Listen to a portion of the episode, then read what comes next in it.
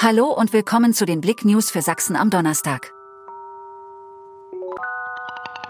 Erneuter Protest der Landwirte, Blockaden gegen Subventionsstreichungen. Am Donnerstagmorgen haben Landwirte in ganz Sachsen an den Autobahnen im Freistaat protestiert.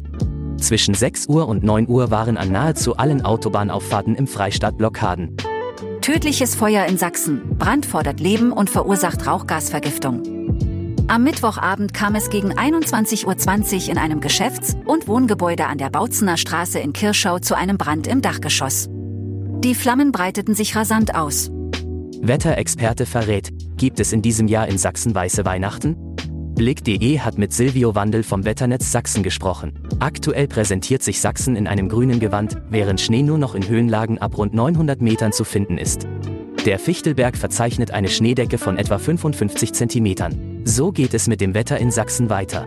Hauchdünner Niners Sieg in Fechter. Die Chemnitzer Basketballer haben den 11. Bundesligasieg in Serie eingetütet.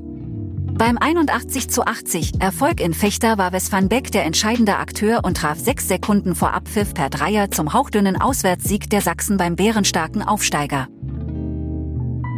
Danke fürs Zuhören. Mehr Themen auf Blick.de